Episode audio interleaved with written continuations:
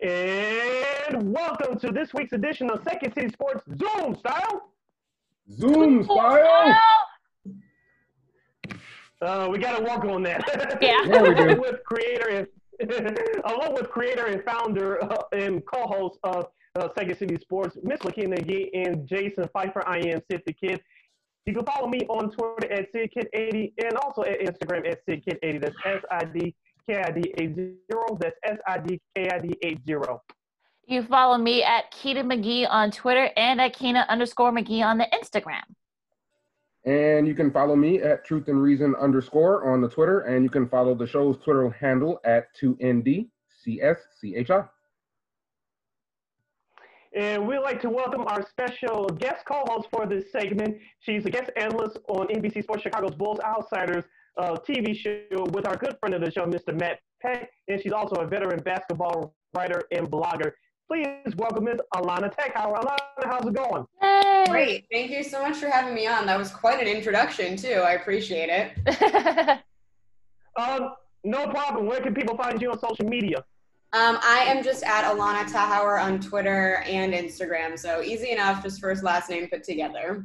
nice. All right. Let's start off with breaking news as of this podcast.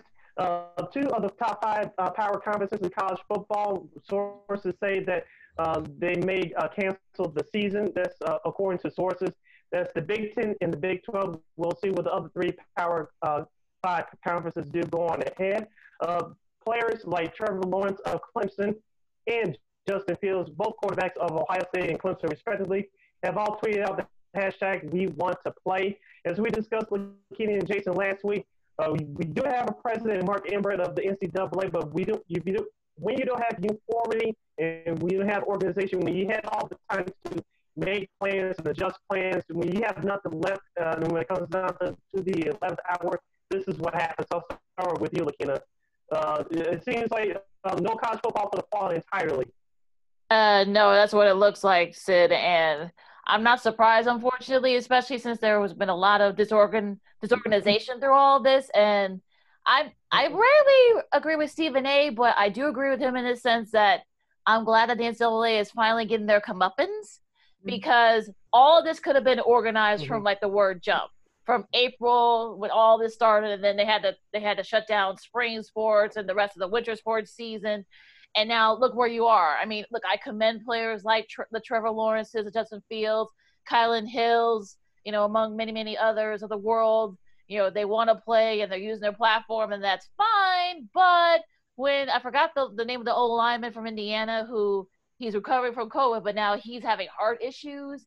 And also, mm. I, I, I, you know, I, I applaud know, the, the presidents for stepping up and saying, look, we don't it's not feasible. We can't do this. And you know it's unfortunate that it was like the season's going to be lost and you know i guess i guess what the acc the big 12 and, and um, acc are trying to go on ahead. This is sort of like one of those them versus the big 10 the pac 12 they want to cancel their season you know the fall season for all their fall sports. But it's this like this is this is what happens when you don't have uniformity you don't have communication. I mean it's, it's basically chaos now Yeah, you guys are echoing uh, pretty much the same sentiments that I've had that I've been talking about for the past couple of weeks as well. We know um, Mark Emmert is a absentee person in leadership when it comes to the NCAA, and we know there's no real um, no real central leadership when it comes to the NCAA. They're ba- we've been talking about they're basically leaving these conferences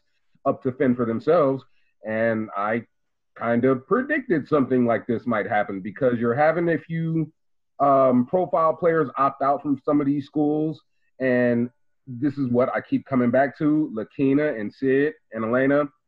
There, there are way too many questions, more so than answers, when it comes to how um, how the NCAA and professional sports are dealing with the with, with COVID nineteen. And we're talking about kids here. And uh, uh, again, when we're talking about kids and we're talking about a lack of leadership and a lack of answers, sometimes these things happen and we're seeing it come to fruition right before our very eyes. Alana?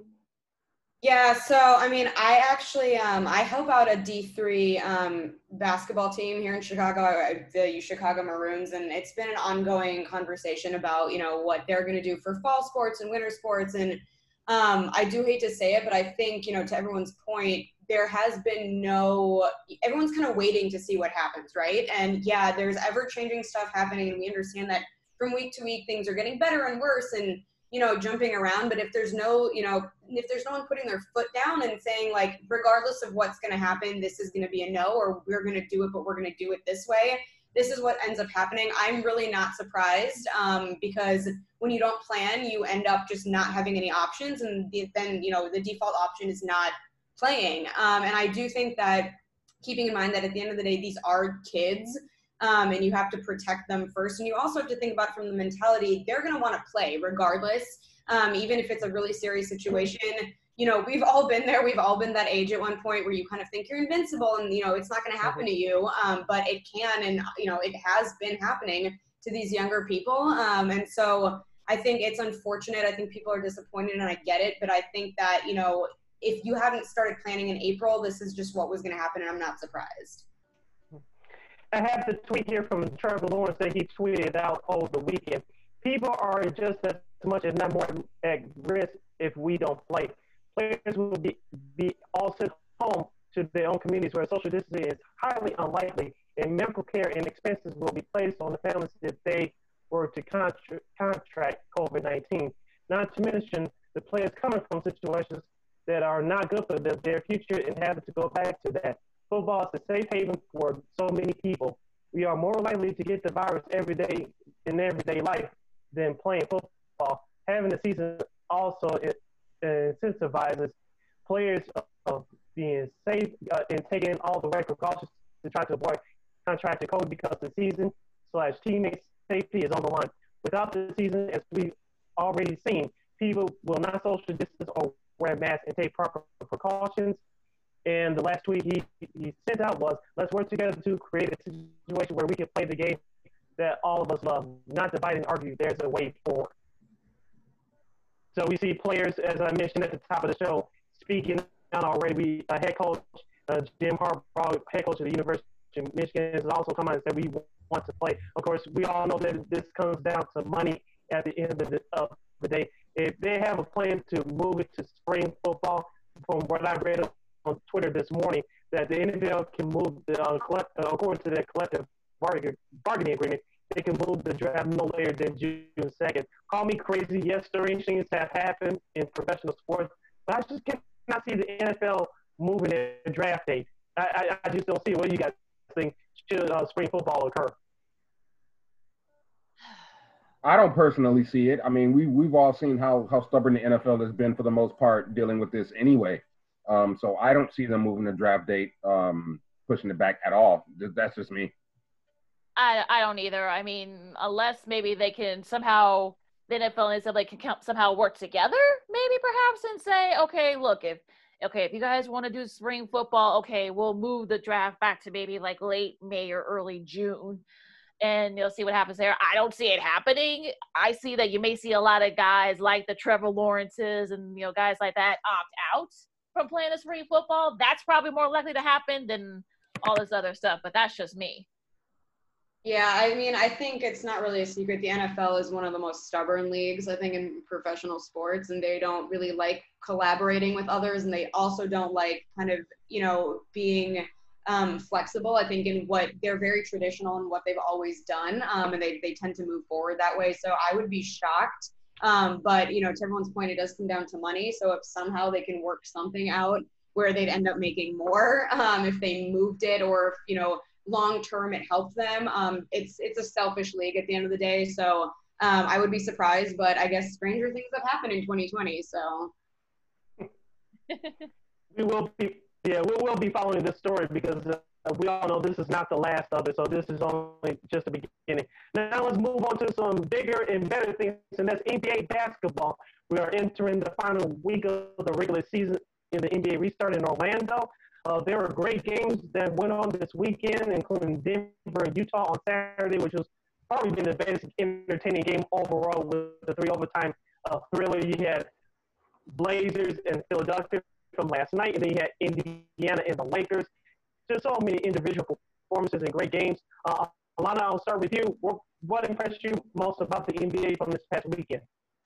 Um, I have just been enjoying watching hoops again. Um, it had, you know, I mean, it was crushing when the league shut down. Obviously, I understand why, um, and I get, you know, why it took kind of so long to get back. I think first and foremost, we should applaud the NBA for the way that they did things. Obviously, things are working out very well in the bubble. Not to say mm-hmm. that, you know, this is it and there won't be any, you know, kind of obstacles down the line. Um, but I think that they've done a great job. And it's also just been really entertaining. Like, I was kind of afraid of what things would look like in kind of the virtual setting um, and with the fans. But for me, I'm enjoying it. Like, I'm enjoying watching it just as much. Um, as I would a regular season. Um, so I just kind of wanted to put that out there. I think this weekend though, like different teams that are like kind of surprising me have really stepped up. Um, I and I I'm kind of following now teams that I never really paid attention to before. Um, I always liked the Blazers, I guess, like on paper, but I never really got into their style of basketball. But now with Nurk back and even you know skinny Melo kind of performing the way he's been performing, um, I'm a huge Blazers fan all of a sudden. Um, and so I just have been really enjoying kind of just watching all these teams mostly the West, I think, has really surprised me. Um, I'm kind of an Eastern Conference girl just because I'm in Chicago. I'm a Miami Heat fan, um, but I think Western teams have really stepped it up, and I think some of that is because of um, the standings not being as set. I think over there, um, but I really enjoyed the Blazers um, Sixers game that I caught. It kind of pained me to root against Jay Rich just because I was like his, you know, ride or die when he was in Miami. Um, but Dame put on quite a show again, and it just it's been super entertaining, and I can't wait for the playoffs. Phoenix has been the team that really yeah. has really impressed oh, me. Yeah. So uh, the fact that Devin Booker is showing you that listen, this is a guy who's a star in the making. We'll see what happens there. Uh, the fact that Dame was able to bounce back against basically being teased by Pat Beverley and the Clippers. You know, he, he pulled off, you know, a great performance yesterday to get them into, you know, look like they're one step closer in the playoffs. So yeah, I mean, look, they things look really good, and it, it's a it's a bummer though that we won't see Zion anymore. But I guess now that he can kind of get get into real good, you know, get to like to basketball shape now. The basketball's actually been pretty interesting. Yeah, it, it, really has. I mean, I know it's uh it's had, you know, some people uh, have told me and I've heard from other people as well that it has a bit of a summer league feel to it. Mm-hmm. Um, but I mean that's that's obviously because, you know, there's there's no, you know, they're in a bubble and they're in, you know, they're playing on a few courts here. Um, but listen, I think that, you know, I, I, wasn't sure how I was going to react to it, but I kind of like the virtual fans just a little bit. Um, I definitely love the fact that basketball is back. We're getting high quality basketball. Is that um, Elena? I know you mentioned the Blazers. They're they're a team that's impressing me as well. Um, they're trying to you know battling there with with the Memphis Grizz- Grizzlies for that final playoff spot. Um, you know the Lakers uh, lock up the top seed in the West earlier this week. I mean, obviously that was something that they were going for. Um, you know, the, the Nets are playing very well. I've been impressed by them since the restart.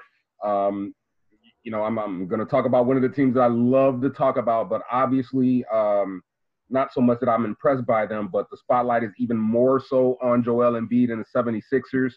Uh, now that there will be no more Ben Simmons, you know, uh, for the rest of the season, had, a, had to have a loose body removed from his left knee. Um, so, so, so now with your team, Joel. So let's see what how, how you do with it there. Um, again, the Celtics have been playing good ball, so have the Raptors. So um, I, I, I'm just glad for basketball to be back, and we're getting ready to get into some playoffs now, so that's even better. Along with McKinney McGee and Jason Pfeiffer, I'm Sid you're listening to Second City Sports Zoom style. We're joined by guest analyst for Bulls Outsiders on NBC Sports Chicago, Miss Alana Tech Hour, as we talk NBA. Alana, uh, one of the teams there are people that are focused on, and uh, one of the teams that are that are favored to win the NBA title is the Los Angeles Lakers. As I mentioned, one of the top games from the weekend, they lost to the Indiana Pacers 116-111. Uh, they did beat the Clippers in the beginning of the restart, but they haven't looked good. As a Lakers fan, should you be worried or should you take it as an approach of, uh, it doesn't matter. Just uh, wake me up next Monday when the playoffs start. Mm-hmm. Um, you know, I have been a little bit surprised at the quality of their basketball. Um, I know that they added some pieces last minute. Obviously, JR and Dion Waiters um, are still like kind of finding their rhythm there. I think Kuz is starting to understand that his role is not going to look the same as what it was even, you know, in the regular season before the restart. Um, I am a little bit concerned just because, you know, I think chemistry has to build up and I don't think they're there yet. But on the other hand, you know, you have LeBron, you have AD, like they switch on a completely different level once the playoff comes. LeBron's been very vocal about the fact that he doesn't necessarily give it 100% until he even gets there. Um, and so I'm not concerned necessarily that they'll be able to do it, but I've been a little bit surprised. Um, so I'm curious to see what happens. I think I was expecting better basketball from them, um, but I don't think it's time to hit the panic button just yet. Jason? Yeah, I don't either. Um, you know, we know what LeBron does when it comes to you know the sort of um, the twilights of these NBA seasons, especially in his 17th year now in the league. Um, he's think, taking things a little easy. Um, so I'm I'm I'm not surprised that the Lakers aren't necessarily playing their best basketball. Um, you know, a- Anthony Davis is gonna they're gonna go the way Anthony Davis goes anyway. I don't care how good or bad LeBron is playing. If Anthony Davis isn't playing well, the Lakers aren't winning a, a, a darn thing. Let's just put that out there right now. Um, obviously, the Clippers have been you know, you know, restricting their players somewhat. So, uh, you know, they they're they're not really concerned about or weren't concerned about getting that top seed, I should say. Um, it'll probably be Lakers and Clippers one and two. Um, so I'm I'm really not surprised. Again, I, I think, you know, they're just trying to feel their way out. Like you said, Elena, uh, Dion Waiters, J.R. Smith, trying to find their rhythm and their their way with the team there. Um, Kyle Kuzma is definitely better suited coming off the bench. I still think the loss of Rajon Rondo is gonna be big in a way. Um, even though LeBron has been running, you know, you know the point obviously for the first team, but um, you know Rajon to come in and, and, could lead the second team, so I still think that's an issue.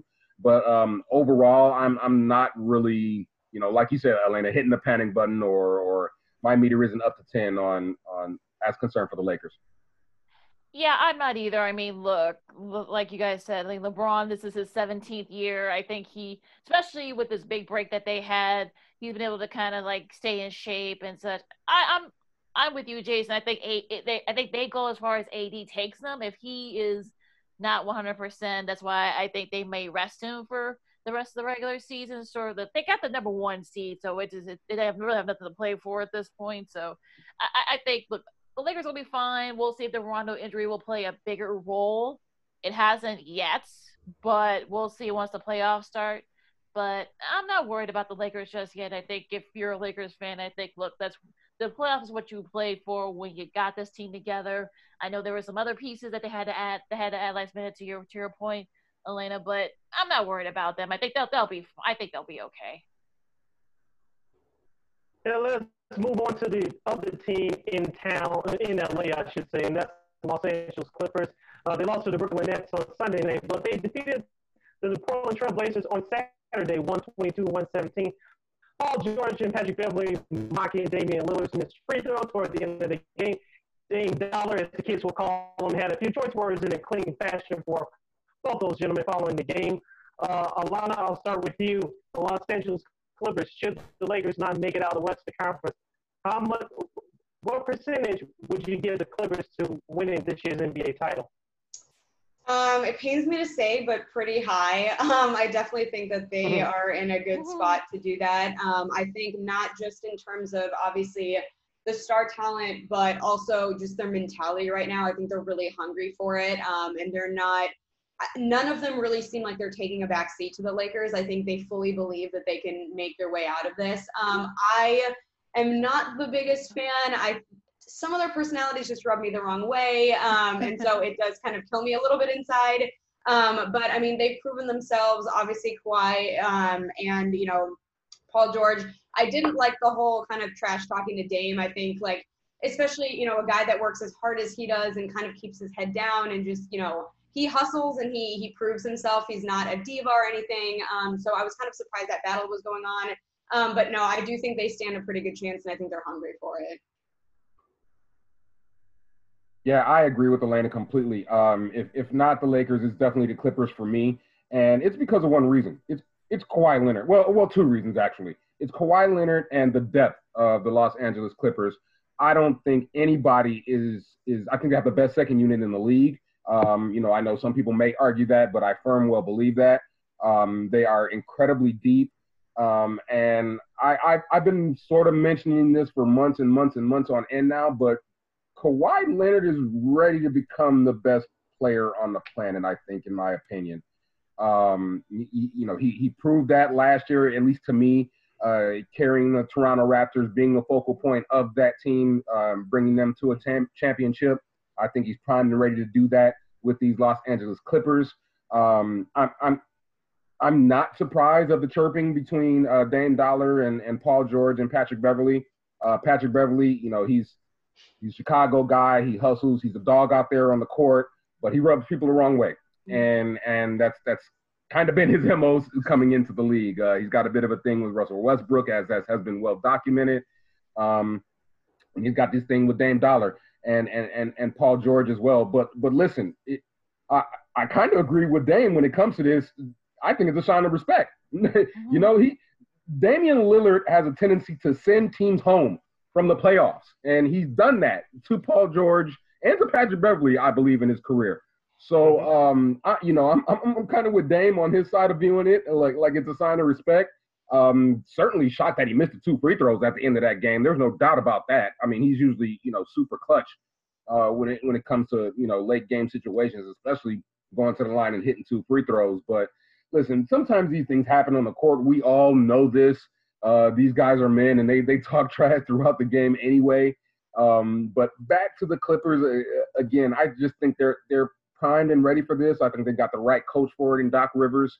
Um, he's been you know been managing the egos and the bodies as well as he can. But again, it, it comes down to two factors for me. It's Kawhi Leonard and the depth of the Clippers that's going to get them over the hump it'll be interesting to see how he bounces back from this. I mean, they're still well within reach for that last playoff spot, and I think this might fuel Dame's fire. I mean, it it, it worked last night, so this is sort of like thing that's been going on. So I think if you're the Clippers, though, I think you guys should worry. They should worry about what they're doing and what they're trying. You know, not to you know, worry about what Dame's doing because you may have you listen. You may be you're going to face probably a pretty good Dallas team. So you guys need to kind of worry about what Luka Doncic and Kristaps Porzingis and that in that squad instead of what Dame's doing. Just as me.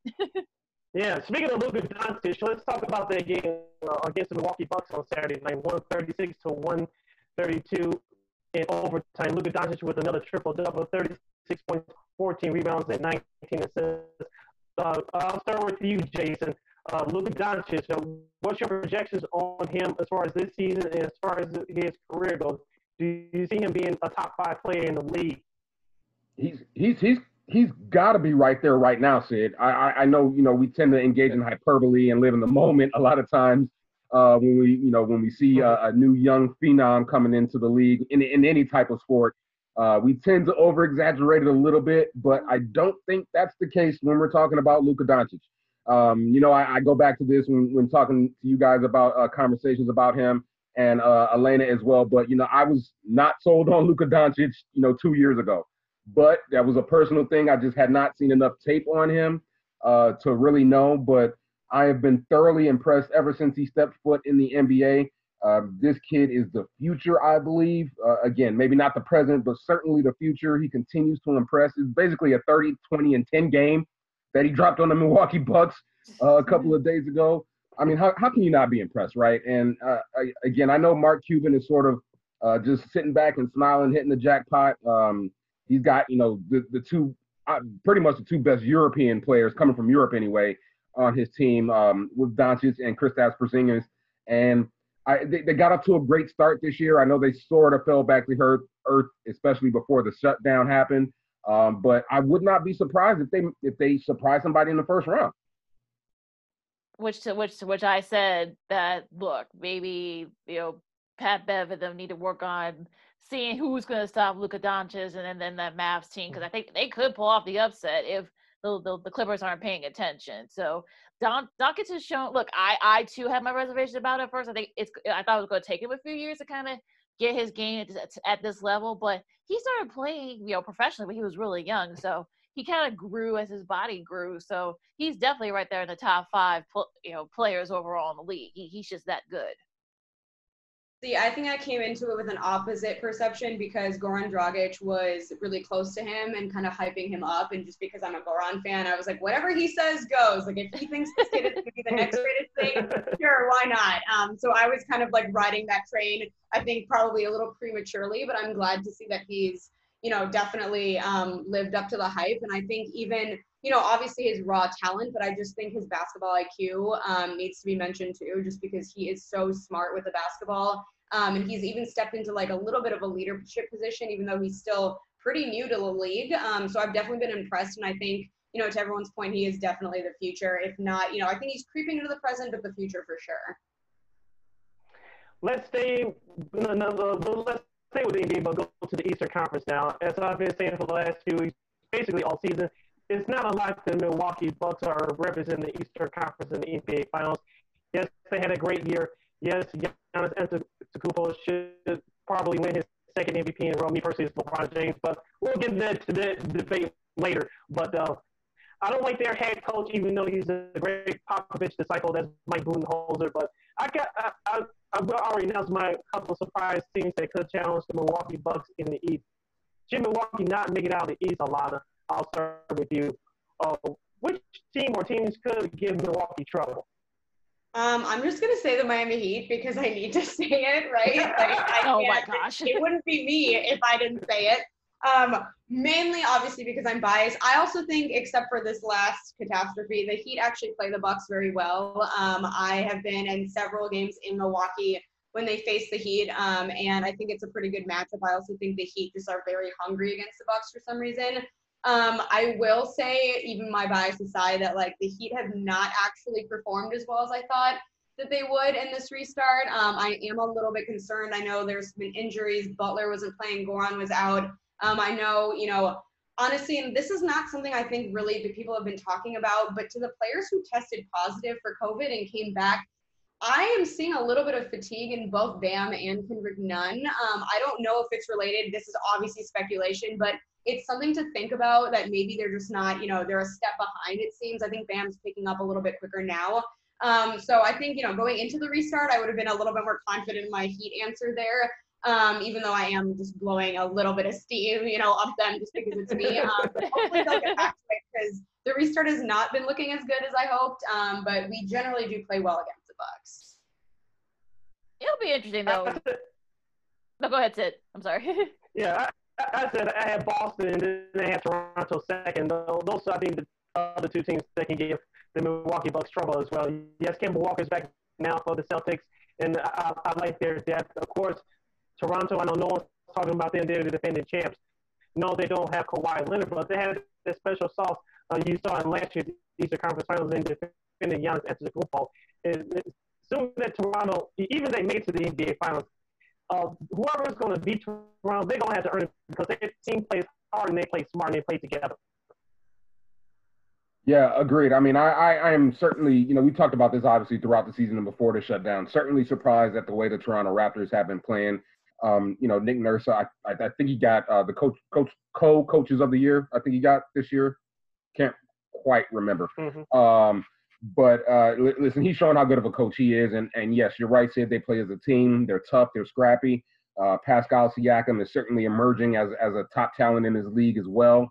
Um, but I've got my eye squarely on Boston. I know you just mentioned them as well, Sid. Um, Jayson Tatum, along with the Luka Doncic, who we just got done talking about, they're going to be going back and forth, at least in my opinion, for possibly the best player in the NBA in the years to come as well. Um, they've got excellent depth as well. Brad Stevens is a hell of a coach. So I'm looking at Boston. I know a lot of people were were still, you know, kind of high bullish on the six, 76ers. Um, I definitely, certainly don't think that's going to happen now. Although I do think you're going to see a different Joel Embiid in a good way um, the, the 76ers are going to miss Ben Simmons' defense um, too much. So for me, it's it's if not Milwaukee, um, I'm looking at Boston and Toronto. Yes, I have some. I have like that part of that kind of backwards. I have Toronto, I have Milwaukee, and I have Boston. Those are like my top three. I'm kind of in improve it mode and show me mode with Milwaukee because they haven't been able to kind of get over that hump. So for me, I think it's a, and I've been like I said to you said on last week's pod, unless someone beats mm-hmm. Toronto, they're the defending champions. It goes through them. That's just my opinion. The Heat, I am a little disappointed about your Heat, Alana, because it, it's they they they have looked very like sluggish from the mm-hmm. restart. I'm hoping that once the playoffs start, maybe they can you know get back to being that that Heat team that we saw earlier this season before the before mm-hmm. everything closed down. You know, they play. They feel like they're going to end up playing playing in the end. It looks like so. Yeah, which I am not happy about because I I don't even want to watch one matchup of that, let alone however many games that goes. Um, the only like fun part about that is the whole Warren Butler beef. Um, but oh, I Indiana is just not a team that to be honest, I enjoy watching period, but let alone just kind of like going back and forth. Um, so I wish somehow we could end up with a different matchup, but it does look like that's going to be it. We'll see. I mean, it's still. Well, we'll see because it's still like a lot. There's still the, uh, the, the, the, the, the, the scenes are still like something to still work on in the East. Yeah. Even though all the all even though all eight teams are, are set, it's just the seating though at the bottom, like the, after four. That's sort of like figuring yeah. out there. And, and, real quick before we move on, can we give a shout out to T.J. Warren, please? Yes, yes. Yeah, yeah. We're talking about the Pacers. I mean, this guy is just going out and grabbing buckets. Okay, so they might be a problem for somebody in that first round of the playoffs as well. Look, look, I look, look, I said on Twitter yesterday. I mean, uh, listen, a lot of us have been known that he could hoop. I mean, the guy, I think he was AC Player of the Year, was first team All ACC at NC State. So we listen, we knew that the kid could ball, so this is not news, folks, but just saying. You're listening to Second City Sports Zoom style, along with Lakina McGee and Jason Pfeiffer. I'm Sid the Kid, and joining us is uh, NBC Sports Chicago's guest analyst for Bulls Outsiders TV show, Miss Alana Hour. Alana, let's go back to the Western Conference and the Houston Rockets. Uh, I've been saying this all season long. If you look at through that franchise's recent history, they're like the old Indianapolis Colts with Peyton Manning before he got his first Super Bowl. They were like the Dallas Mavericks until 2011 before they won their title. Great regular seasons, but when it comes to the playoffs, uh, it's a total different story. Do you see that same script playing out for this year's Rockets team with Russell Westbrook at the helm, or will it be a different story?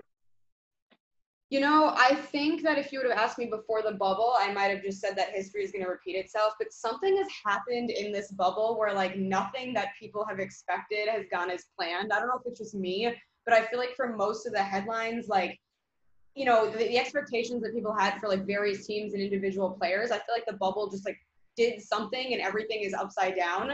Um, so hmm. I do think that certain teams in the playoffs, um, kind of, you know, to my point earlier, LeBron, LeBron, for example, kind of takes it up a notch. Whereas I think some teams, unfortunately, kind of hit that panic or chaos or just nerves and they're not able to sustain the same kind of energy. Um, so I am interested to see kind of what happens there just because again, I feel like all the expectations I had are just like out the window and I'm starting from scratch. Um, I will admit I have not watched as much um, you know, as I would like to kind of make a, a good estimate that way. Um, but in a way, I kind of like the surprise. So um, I'm just here and like along for the ride at this point. uh, let's, let's stay in the Western Conference, and there's a battle for the eighth spot. And looks like it will probably be a playing tournament for that. The New Orleans Pelicans, Zion Williamson, they are eliminated for playoff contention as most expected, except for the league. But that's a whole other issue. But you still have Portland in there, San Antonio, Memphis, Ja Morant, the, uh, my rookie of the year. He's been playing well, but the Memphis Grizzlies team has, it, as you mentioned, Jason, uh, uh, the injury, the injury to Jaren Jackson Jr. has really set them back. I want to ask you, Alana, is it a, a foregone conclusion that Portland grabs the eighth spot, or will Memphis somehow get it together, or perhaps maybe San Antonio, who defeated New Orleans on Sunday, could they even sneak or, or even Phoenix? It's a battle out there for the eighth spot. Who grabs it in your opinion at the end? Um, I think the Blazers kind of have it. Um, I'm really mostly just saying this because I think Dame is so hungry for it that he's going to do whatever it takes to lead the team there. Obviously, he has plenty of help and the depth is there, but I just think that um, you know Dame alone is going to carry them into it. I have been impressed, obviously, by Memphis. I think um, looks great um, and he de- de- deserves all the props in the world. Um, I just don't know if it's enough to push them push them over that hump. Um, to be honest, I've kind of just completely disregarded the Spurs as having that um, as having even kind of a, a, foot in this race anymore. So I think it is between Memphis and Portland, but I do think Portland's going to come out of it. Jason. Yeah, I, I'm I kind of want to, you know, stick with Memphis. I would love to see Ja Morant in the playoffs, but I, I think the Blazers are playing a little too well at this point. I, I know they're hungry. I know Melo's itching to get back in the playoffs, and and Skinny Melo's been playing well, and I have to give him a lot of credit for that. So, uh, yeah, I'm kind of with Elena as well. I would love to see Memphis hold on to it, um, but but with, obviously with Jaren Jackson being out for the Grizzlies as well, it's gonna make it tough. So, um, I you, you Lakina, Sydney, I know Elena, you might not know this, but I I I was salivating over Ja Morant last year. I was holding out hope the Bulls could possibly pull off a miracle and get him. Obviously, that didn't happen. Um, but I would love again love to see him in the playoffs. But I think the Blazers are going to overtake him. Yeah, I, am with you. I, I, think not having Jaren Jackson that's going to be a problem for Memphis, and plus Memphis plays Boston. We'll see how Boston is. You know, still trying to jockey for that position. Portland has Dallas, so that that's going to be interesting too. They also have Brooklyn, so I, I think I really believe that Portland's somehow going to get in and will definitely cause LeBron some problems. All yeah, right, we, possibility. What was that, Jason? we have a. No, I was just saying that's a good possibility. Mm-hmm. All right, a few more minutes left here with Alana Tech-Howard, uh, Bulls Outsiders guest analyst for NBC Sports Chicago, right here on Second City Sports. Alana, before we end up with end this interview with something fun, we have to get your thoughts on the Chicago Bulls and uh, new leadership uh, with AK, new general manager Marc Eversley. Uh, that head coach Jim Boylen still has his job. As I mentioned to your co-host uh, and good friend of the show, Matt Pack, about a week or so ago, I get the feeling with each passing day that he's going to be the head coach for the 2020-21 season. I'm not blaming him for all the problems, but as you all well know, especially in professional sports in any business, when new people come in, they want to uh, get rid of the old guard and bring their own uh, uh, the people in. Uh, what are your thoughts about the Bulls? It seems like through their history, they take two steps forward and they take a step back. Um, honestly, I have given up any hope on the Bulls. Um, I was happy to see that they made some change, um, and it was long overdue. But I think Boylen still being there is a huge problem. Um, I don't even necessarily think it just comes down to X's and O's, which you know, I could go into as well. I don't think he necessarily utilizes his players well. Um, but I think on top of that, there's definitely, you know, some contention between him um, and Zach LaVine, And I think other players are starting to get frustrated with him too. So I don't see that working out um, well on court or off court, to be honest. So if they don't get rid of Boylen, even with the changes they've made in leadership, um, I don't necessarily see a bright future for the Bulls right away. I think the other problem that they really have not combated over the years is player development. Um, I think they get their hands on some pretty good guys and guys that could, um, you know, fill the void that they need. But the problem is they're not developing them, so they end up stagnant. Um, we've seen it on a couple occasions already where you know, they kind of blame that, you know, a draft pick didn't work out, but then once they leave and go to another um, franchise, uh, suddenly they start blossoming and they, you know, they're better on the floor mm-hmm. and they're also more vocal and like they take on a leadership role. And I just think player development is such a big problem in Chicago. Um, and then to go along with that, it has not been a hot destination for free agents um, because of leadership and because of the very well-known problems around the league um, with the front office. So that also kind of puts a damper in their plans moving forward of who can they really get um, to come over. I think it's going to take quite a high selling point. Um, I don't know if Markkanen really wants to stick around at this point. I wouldn't be surprised if LaVine tries to get out if Boylen is around. Um, so things are very up in the air with the Bulls right now, and I'm sure Matt is not happy because you know it's like to your point, we we take some steps forward, but then nothing really changes, and it's the same cycle over and over again. Um, and it's disappointing for the fans. It's disappointing for the team, I'm sure. Um, but I have slowly given up hope. Um, I will forever support the city, um, even if I'm a Miami fan. I'm born and raised here, but um, yeah, it's looking bleak, and I, I just wish someone would shake them out of this. Jason. Yeah, I'm. I you you you know how how much I love the Bulls, guys. I, I mean, I they're they're a laughing stock. I've said this before repeatedly. Uh, when it comes to the Bulls, they're they're the the dysfunction uh, surrounding their leadership, um, like Elena just mentioned, is a key reason why free agents don't come here. Um, the guys they do draft, they do not develop well. I mean, I'm I'm kind of starting to sound like a broken record, um, but it, these are, I mean, these are the facts, right? And and Jim Boylen is not an NBA head coach, in my opinion, and yet and still somehow they're showing him support. Um, uh, again, I I don't know what else to say uh, is if the Bulls are going to get dragged out of this uh, perpetual black hole that they're in. Um, I, I, do think the you know continuing emergence of Coby White is a good thing.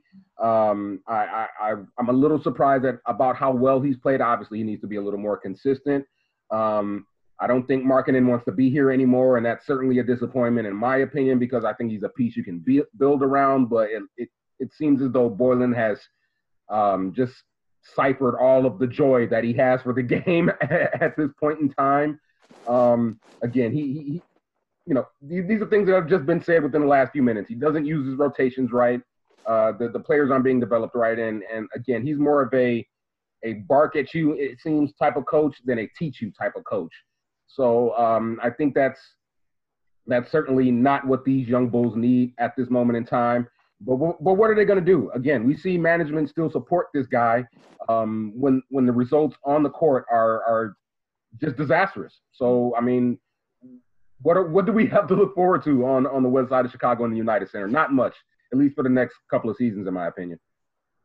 Look at Daniel Gafford's TikTok. That's all I'm gonna say. I mean, you. I mean, he basically kind of like let it all out there. The players have been on record say that they're not a big fan of Boylen. So the fact that there's you know he's still head coach. I mean, I don't know if this is because the guy the guys that they want to interview are playing in the bubble right now and they can't interview them. I can you see that as an excuse, but the money thing. I mean, well, you're gonna you're gonna cry poor when you're worth over three billion dollars, and you know Boylen's only excuse me, Boylen's only making what about like not even one and a half million. So now you're gonna cry cry poor. I mean, it's absurd. It, it's dumb. And it, should Boylen does end up coming back, there's gonna be a lot of empty seats next next season. I'm just saying. All right. Last question for you, Alana, is going to be a fun one. I'm a break protocol here, but it's a two-parter. One, as a, a Chicago girl, how did you become a, a Miami Heat fan? I, I think I kind of know why, but explain it to our audience. and number two, how did you get into writing about basketball? Um, so to answer the Heat question, um, I was a fan of Wade at Marquette, um, and I just kind of followed him. Um, so once he got drafted, I was kind of hooked. Interestingly, and I always have to say this because someone digs this up, so I just need to kind of like put it out there before someone will will find it. Um, I was not for the Big Three when they formed. I was very vocal against it. Um, I kind of felt like they were going to take the team away from Wade, and I was very protective that way. Um, and so for the first like you know maybe 80% of that first season, I was against it. Um, someone always like finds an old tweet and like brings that up. They're like, "Oh, you didn't support them," so I'm just putting it out there. I know I was not on board with that. that um, I have been a Heat fan for a long time because of Wade. Um, in terms of kind of getting to sports media, I grew up um, kind of the golden era of the Chicago Bulls, and then you know once that went away, um, I kind of fell back into basketball um, once they drafted Derrick Rose. Um, I went to UIC actually and started writing about the Bulls for um, the neighborhood paper. Um, and then after that, I started my own NBA blog, and I just kind of fell into this awesome industry and kind of met a lot of people. Um, you know, NBA Twitter was kind of at its prime at that point and getting getting off the ground, and I met a lot of people. I had a lot of great opportunities to kind of network that way. Um, and I've just stuck with it ever since. Um, I've done obviously some work, like you've been saying, for NBC Sports. Um, I actually interned there, which is how I got back into the Outsiders. Um, I was an intern back in college when they were still Comcast Sportsnet. Um, and so I did some Bulls work that way. And then I started writing um, for the Heat through All U Can Heat as well as Hoops Habit. And then I also actually wrote for the Miami Heat Tip Off magazine. So I've kind of split my time between the Heat and the Bulls, but you know, at, at the heart, I am a Miami Heat fan. Um, but it's been it's been great and just meeting all you know all people from all walks of life this way, and it really is a small world, which is kind of crazy if you think about it. Um, but that's kind of like the short the short of my story. Cool. Yeah, I was going to get another quick question before we let you go. Before the NBA restarted again with this bubble, uh, what have you been doing during downtime? Have you been watching old Heat games, old NBA games, like I have via YouTube? Yeah, um, so that's a good question. I think The Last Dance had me kind of like preoccupied for a while. Um, I thought it was so well done, and it became kind of a thing where it's like Sunday nights are for that, and then jumping on Twitter and talking about that, it became this entire routine in my life. Um, but aside from that, yeah, I guess once NBA TV started playing a lot of um, old games, Heat or otherwise, I kind of started watching that. Um, like I said, I also work for the Chicago Maroons, and so we've been trying to brainstorm keeping fresh content that way. Um, and so I've been trying to stay as immersed as possible in basketball without it actually happening. Um, but there's, you know, there's no comparison. I feel like even as silly as it sounds, like I'm just in a much better mood all around now that the game is back. Um, there's something about, you know, fresh new basketball. even the exhibition games that were going on, the scrimmages, um, I was treating them like real games. I mean, I was sitting there tweeting up a storm, yelling at my TV. Um, I got right back into it. So I think The Last Dance was a good way to kind of like segue between having nothing and then getting back into it. Love Well, it. I forgive you. All for right, being- that was yeah, I'll Alana. say you're forgiven. It's okay, Yeah. Elena. you're forgiven.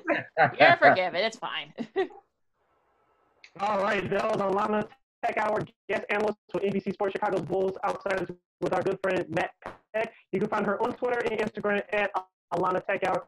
She tweets uh, during NBA games, in particular the Miami Heat. And she also does a cute inspirational quotes as well. Alana, thank you so much for joining us. It's been a pleasure to have you on this program. Enjoy the games and let's do this again down the road. Yeah, absolutely. It was a pleasure. Um, and happy Monday, and hopefully everyone has a great week. You too. Thanks, Elena. Thank you so Thank much. Bye. Oh, that's awesome. That's good stuff. That was fun. Yeah. She Yeah. knows her stuff. Oh yeah. Yes, sir. and that's what that's what we do here on Second City Sports. uh, We bring you the people you want to hear from, give us great insight, and give you something for the fans to think about it, and as we watch our sports as they return. Uh, once again, that's the Line Attack Hour of NBC Sports Chicago's Bulls Outsiders with our good friend Matt Peck. Let's not forget the other crew as well, Dave Watson and John Sa- Sabine. Yeah, so well. don't forget about this. They do, they do a great job. Hopefully, we'll have both those gentlemen on the program down the line. I got a great idea, guys. Let's take this 20 second timeout. We got a busy uh, second segment coming up. Uh, uh, leading off will be James Neveau, NBC Chicago. He'll Blackhawks hockey. Uh, they'll be prepared for round one against the Vegas Golden Knights. And also, we have to get into baseball and a whole lot of other stuff. You're listening to City City Sports Zoom style. Zoom, Zoom style. style.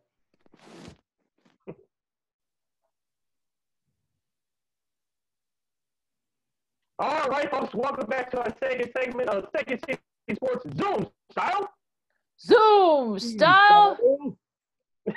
Along with Lakina McGee and Jason Pfeiffer, I'm the Kid, and join us to kick off our second segment for this week's edition will be James Neveau of NBC Chicago. You can check out his work at NBCChicago.com. He covers all things Chicago sports, but in particular Blackhawks hockey, and also he's the co-host of the Madhouse Chicago Hockey Podcast with James with uh, Jason Rossi of 670 The Score. Check that out as well. James, where can people follow you on social media?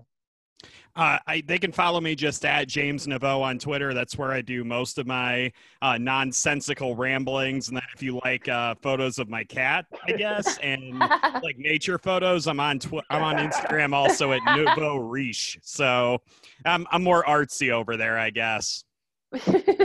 Love it. All right, we love it. Before we before we preview the series against the Las Vegas Golden Knights, let's review the series against the the Edmonton Oilers, which the Hawks defeated the Edmonton Oilers last Friday by the score of four to four to three. They take the series in the qualifying round in four games. Uh, James has been a tumultuous season for our Chicago Blackhawks. Of course, John McDonough was let go. We'll get into that later. Of course, people, fans, and critics had choice words for head coach Jeremy Colliton and GM Stan Bowman. I know those two names be brought up again later. But the Hawks have persevered over this. Um, Where, before we really break down the series against the Oilers, what were your overall thoughts about this series? Did you expect this to happen, or, or did it come as a surprise?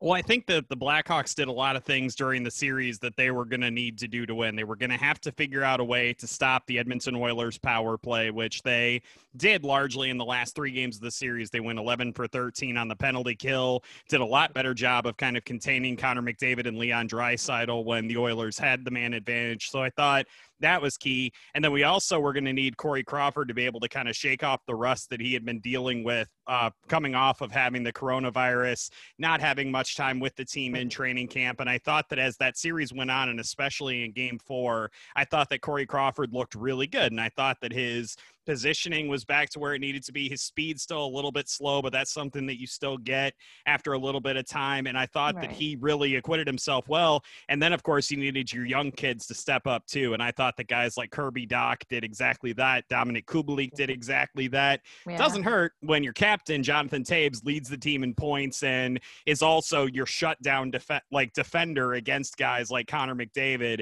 So all of those things put together, I thought that the Blackhawks had a they had a shot, a shot, I thought, to upset Edmonton and to knock them out, but it was really going to be key to slow down that power play and to just somehow make Connor McDavid slightly human, not quite like superhero like he always is. And I think they managed to do that enough to succeed. Do you think Corey Crawford is very underappreciated here, James?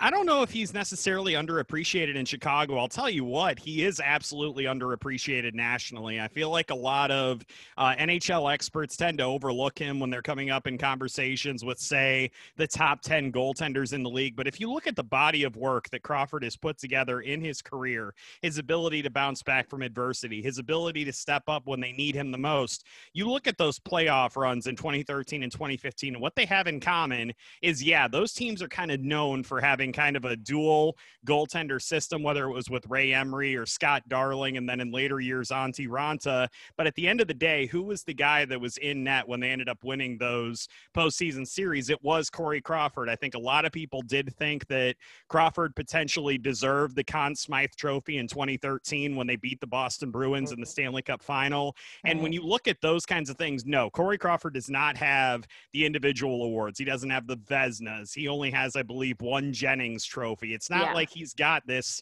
you know, stack of hardware somewhere in his uh, palatial Canadian estates. But at the same time, I feel like he's very underappreciated, probably more from a national perspective. And it's my hope that if hockey fans in Chicago underappreciate him now, that a series like that, a performance like he had in game four, is just a reminder of, hey, this guy's been a pretty darn good goaltender for a long time and arguably might be the best goaltender in Chicago history. That's a good point, James. And um, I'm I'm I'm gonna keep it to a general question. I'm not, I'm not as deep into the Hawks as say our friends uh, Lakina and Sydney are, but I do want to get your thoughts about um, Jeremy Colliton because obviously after you know Coach Q being here for so long, you make the move to Colliton. Um, I would say maybe a shaky start at best to sort of start start his uh, coaching career with the Blackhawks, but obviously now sort of on this little run into the playoffs how are you know your impressions, your grades so far, Coach Colliton? I hope that your uh, listeners can kind of pick up the eye roll that I just threw down while you were asking that question, Jason. I saw that, yeah. and, and, it's not about like great. It's obviously like it's a good question. Like, how has Jeremy Colliton done? The Blackhawks missed the playoffs last season. They were in all likelihood, I think you guys would agree, probably going to miss the, the playoffs again this season yeah. until the COVID pandemic hit and they were given that second opportunity and they were able to get that upset and get into the postseason. And it's just, it's really funny to me because everybody's saying now, like, oh, they got into the playoffs. Like, uh, Colliton deserves credit for this, this, and this. Look, there are certain things that Jeremy Colliton does very well. I did admire the fact that he stuck with the lineup mix that he had going in this series, even when they were going through some struggles, especially in game two. I thought that it showed a lot of patience. Maybe not something Joel Quenneville would have done. We all know how he liked to pull the slot machine lever and kind of see where the lines would end up. But as a person who watches the Blackhawks on obviously a regular basis, you kind of start to pick up some other things about Colliton too that you start to wonder about. Sometimes he does move away from strategies that tend to work. Sometimes his bullheadedness is an issue and he's not willing to pull the trigger when a change needs to be made. And obviously he's done that in some instances, but he's also alienated some players with the way he's handled situations. I know for a fact that Brent Seabrook, before these playoffs even started, was talking about how he doesn't see where his role is with the Blackhawks in the future. And to me, that could potentially be a communication issue with Jeremy Colliton, with one of honestly the key veterans on this team. I think that Seabrook's a guy who could potentially be a coach down the line. He's looked to as a leader in that locker room and in that dressing room. And I, I feel like if Colliton, if he's struggling with the personal relationship portion of this, which is always something that Joel Quenneville was really good at doing, probably to his detriment in the end because he wasn't able to kind of differentiate between the personal relationship and what would need to be done on the ice to make the team effective. I think if Colliton can't get better in that personal relationship aspect, odds are at some point the team is going to start to tune him out and it's going to end up starting to become an issue. And that to me, I think, is a little bit more worrisome than any X's and O's deficiencies that he has. So, what I'll say about Colliton to kind of sum up all of my politicking and all the like kind of stuff that I just said is that Colliton is okay but he needs to show more if you're going to commit to him for the long term and to keep him with this team for a long time. James Neveau, NBCChicago.com, joining us here on Second City Sports, along with Lakina McGee and Jason Pfeiffer, INC the kid. James, let's stick with the Hawks defenseman of uh, the group of defensemen for a minute. Of course, during the regular season, they struggled along with the team defense in general to, to stop teams from scoring. But uh, in the last in the qualifying round against the Edmonton Oilers, they stepped up offensively. Slater Koekkoek, who I, am kind of I'm steal your expression of my eyes rolling but he stepped and had a goal and a couple of assists offensively. Um, Connor Murphy had a couple of assists. Olli Maatta jumped in with two goals as well. Duncan Keith did his thing with four assists. Do you expect that uh, that group of defensemen uh, offensively, the offensive production to continue in that next round against Vegas? I'm not sure if Vegas quite plays the same speed game that Edmonton does. So I'm wondering if maybe a little bit more of a stay at home attitude is going to be necessary. But at the same time, you've seen Sydney in these and during this season and into these playoffs, when are the Blackhawks at their most effective? When they're playing in transition, when they're making the def- opponent's yeah. defense move all around the defensive zone. And how do you do that? It's by activating your defensemen. It's by making sure that your forwards aren't just saying stagnant along the boards and in front of the net. You have to make sure that there's movement, right? Because movement makes Jeremy Colliton's mm-hmm. offense work. And when they start to kind of get stuck in the mud and they're not skating around, it's an issue. So I think the key is going to be to find a little bit of a balance because you don't have to get into a track meet necessarily against the Vegas Golden Knights. They are a very deep team and a very solid defensive team, but I think you still will have those opportunities to activate. And I know the Blackhawks, they can't get stuck in that rut of just being like, oh God, we have to be good. We can't let Matt Pacioretty or Mark Stone or whoever from Vegas kind of get out on them and get into space. But they also need to be able to take the fight to Vegas and to get the puck going the other way. And so I think that maybe you'll see it dialed down by a smidge or two, but I think ultimately you are right. I think that what we saw from guys like Connor Murphy, like Slater Koekkoek, like Duncan Keith, I do believe that will be an important part of this series. It's just going to all be about balance against a very well balanced and a very deep Vegas team. Yeah, I, I'm I'm a little worried about that depth of that Knights team, like you said, James, because per- and Stone are kind of like probably one of the most underrated duos in the league. So I, I feel I'm a little worried about these matchups, like who gets on those two. Do you think they'll be able to kind of tame at least one of them? I think the key is ultimately going to be there isn't like a shutdown type of line that you're going to have to worry about deploying, right? You're not going to have to either send out David Kampf or Jonathan Toews against a guy of the caliber of Connor McDavid because, well, I mean, let's be frank here. Mark Stone and Max Pacioretty aren't quite that caliber. They're still very good players, but I think like the balance is just a little bit more difficult to defend. And I think that ultimately is where it's such a key that David Kampf has come out as such a strong defensive forward. That's why it's so important that Kirby Dach has shown that he's willing to go into the corners and win puck battles and to do those little things because that at least gives you a fighting chance. And you're not sitting there having to worry about constantly dictating matchups to try to stop this guy and that guy. It's just kind of a good all around approach that the Blackhawks will hopefully be able to use if guys like Dach and Kampf can continue to do that. And I will also say, we do have to mention that Max Pacioretty didn't play in any of the round robin games. He just got into the mm. bubble too. We don't know how healthy he is. So that is a really interesting thing to me to see how effective Vegas's leading scorer is going to be. I mean, we saw how long it took Corey Crawford to get back in the swing of things. It's going to be interesting to see how long it takes Max Pacioretty to do the same thing. Jason. Yeah, I'm, I'm good. Go ahead, Sid. Okay. Now let's talk about the, one of the keys to the series against Edmonton. I, I, I told people coming in was net front presses. Of course, the Hawks have been struggling with that ever since their last cup victory in 2015. Brandon Saad has really stepped up in these playoffs with two goals and assists. How important is that going into the first round against Vegas? Because I think he needs to step up just a little bit more. Um, I can I can definitely agree with that. I think that you're going to need to see a lot of like guys, especially on the Blackhawks power play, are really going to need to step up, and they're really going to have to get into the kitchen of whoever it is, whether it's Robin Lehner or whether it's uh, Marc Andre Fleury. I think that that's going to be a big key. I know when we were playing Edmonton, the Blackhawks were playing Edmonton, it was the best power play in the league and the second best penalty kill in the league. It's really rare to have a team be that gifted at special teams.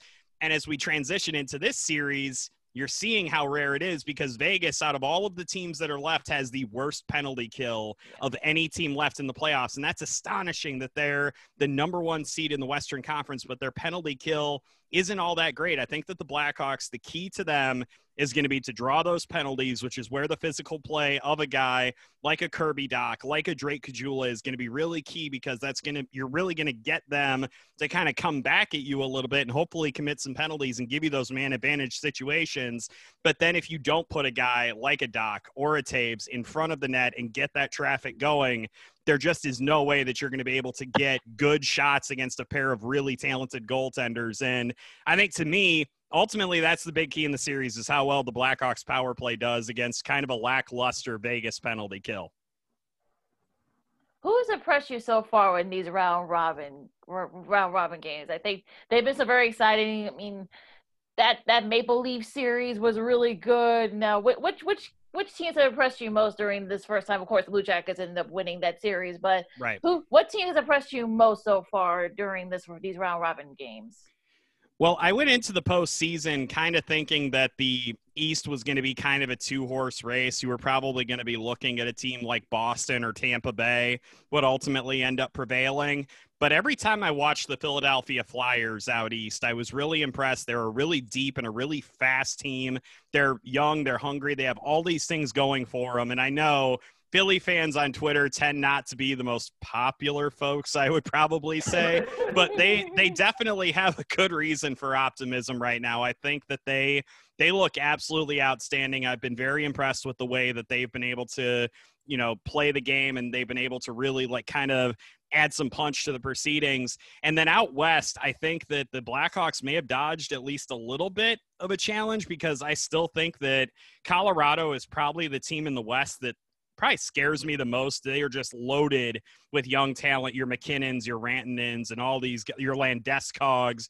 Like, you just go down the list of Colorado players and you're just like, scares me, scares me, scares me. Mm-hmm. It just, it never ends. And it's so wild to see that. And it's like, okay, at least if the Blackhawks can somehow manage to upset the Oilers, they won't have to face. Co- oh wait, they reseed the playoffs after every round. So yeah, yeah that even the it's just it's unreal to me that it's just you look at the challenges the Blackhawks could potentially face if they upset Vegas, and it's just like, oh man, Colorado's going to be right there. So if you had to ask me, like the two teams that I thought that were in the bubble that probably impressed me the most with their play in round robin specifically, I would probably say Philadelphia and I would say Colorado. A couple more minutes left with James Neveau at NBCChicago.com right here on Second City Sports as we preview the Blackhawks first round series against the Vegas Golden Knights. James, uh, looking at the score sheet for the Hawks, uh, uh, an underrated, I want to say underrated player, but a player who I think needs to step up in this series for the Hawks is Alex DeBrincat. He didn't get on the score sheet as far as goal scoring is concerned. I know he added a couple big assists in that first in that qualifying round against the Oilers. I think he needs to step up and put some pucks in the back of the net. Which Hawk player that didn't quite meet up to your expectations in that qualifying round against the Oilers that needs to step up in this first round against Vegas? Well, I think you nailed it when you said that Alex DeBrincat needs to step up. I feel like we're so used to him being that 40 goal caliber guy that's able to just generate offense with whatever he does he was basically a non-entity throughout that Edmonton series. And in fact, the only time we really noticed him was when he committed the major penalty in game four of the series, right? And that's obviously not something you want yeah. your five six forward to be doing. You don't want the hit that he delivered to generate mm-hmm. a penalty to be the thing that you remember about him. So to me, I think that might be Jeremy Colliton's biggest challenge because I think that second line with him, Kirby Dach, and Patrick Kane, I think that line works. and the issue is if you knock him off of it, who do you like bump up to replace him? Like that's a really big coaching decision Jeremy Colliton might have to make, but at some point you do have to find a way to get Alex DeBrincat more involved. Maybe that involves putting him back with Dylan Strome. Dylan Strome was another guy that didn't really have that great of a series against Edmonton. And in fact, I thought probably say one of their worst forwards all around in that series. So those are probably the two guys that I worry about. I wonder if we're heading towards a time where those guys are reunited and maybe somebody like Drake Caggiula gets bumped up to play with Dach and Kane. But I think if they don't get Alex DeBrincat going, that's a huge liability and a huge issue for them because you need as much scoring punch as you can get against a Vegas team that can roll the pairings that they roll. Go ahead, Sid.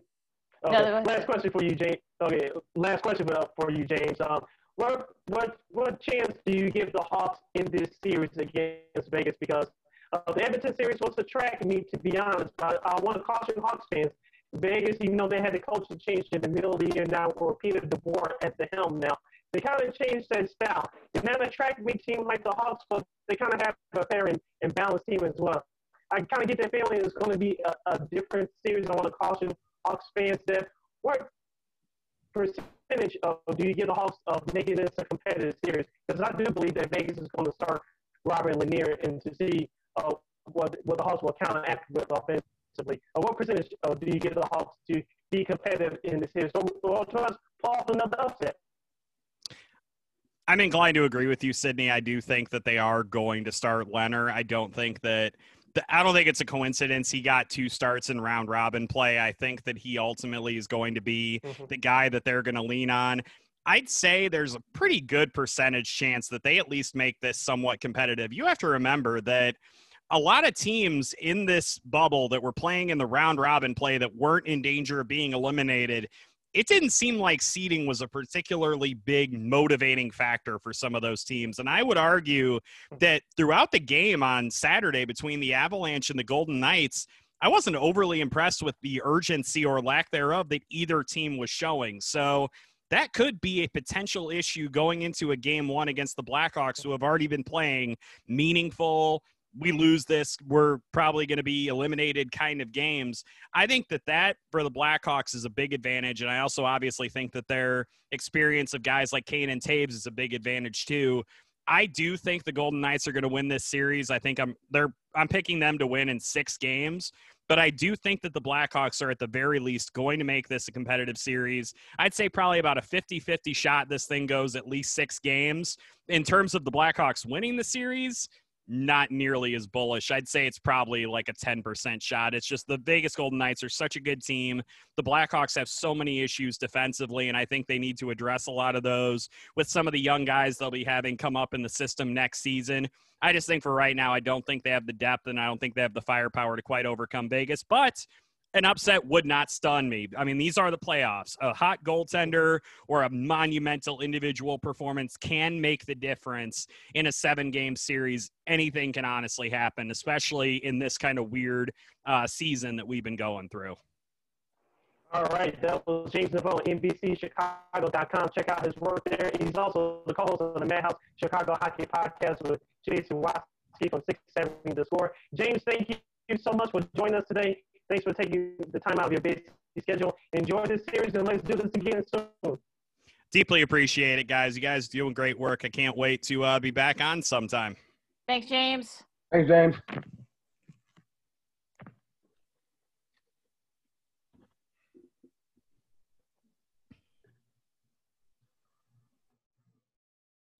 All right, that was James Neveau once again from NBCChicago.com.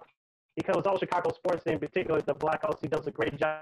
And follow him on Twitter James Neveau. Uh, he, he, he, does great work. He tweets out great stats during the game. So please follow him there. The Blackhawks second round series, uh, first round series, uh, the schedule will begin with against the Vegas Golden, Knight, Golden Knights. Game one will be Tuesday night at 9:30 p.m. Chicago time. You can watch the game locally on NBC Sports Chicago. Game two will be Thursday at 4:30 p.m. That's that right. Yeah, 4:30 Yeah. p.m. And then of course, game three will be Saturday at 7 p.m. That's on ABC nationally.